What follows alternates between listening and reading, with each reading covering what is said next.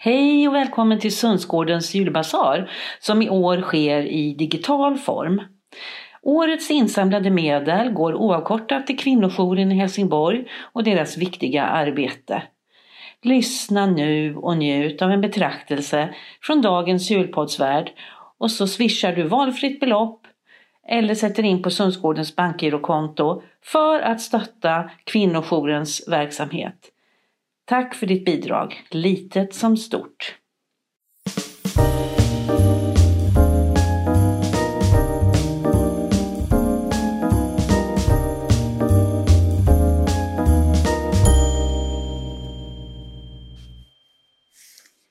I mitt arbete träffar jag på människor varje dag som vill köpa en bostad eller som vill sälja en bostad. Ibland är de glada, ibland nervösa eller så kan de också vara arga eller ledsna. Varför blir det så många olika känslor när man ska flytta? Jag tror att det till stor del i alla fall beror på två saker. Dels för att det ofta är den största affär man gör i livet och vem blir inte lite spänd då? Men lika mycket tror jag att det handlar om tanken på att en bostad är ett hem. Hemmet är ju den plats där vi är tillsammans, där man känner sig trygg och avslappnad, där minnen skapas och där man hoppas att drömmarna ska slå in. Det kan vara drömmen om den perfekta inredningen, kanske det perfekta köket, eller kanske drömmen om att barnen ska få växa upp på en bättre plats än man gjorde själv. Drömmen om ett hem handlar också om att ha sin plats, att få höra hemma någonstans. Det handlar om rötter.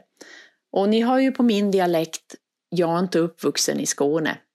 Och för mig så tog det tid att ta in traditioner och känna att det här är mitt hem nu. Ibland när någon frågade om var jag skulle fira jul, då sa jag hemma. Och så menade jag i Västerbotten. Jag kunde sakna traditioner som vi hade då jag växte upp, även om de nya traditionerna och sammanhangen också kändes bra. I år känner sig en del instängda i sitt hem.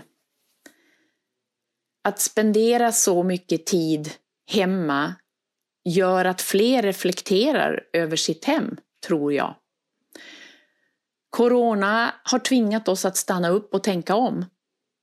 Kanske är det just i år som du tänker det viktiga är inte hur min bostad ser ut, hur julpyntet ser ut. Det viktiga är faktiskt att det är ett hem.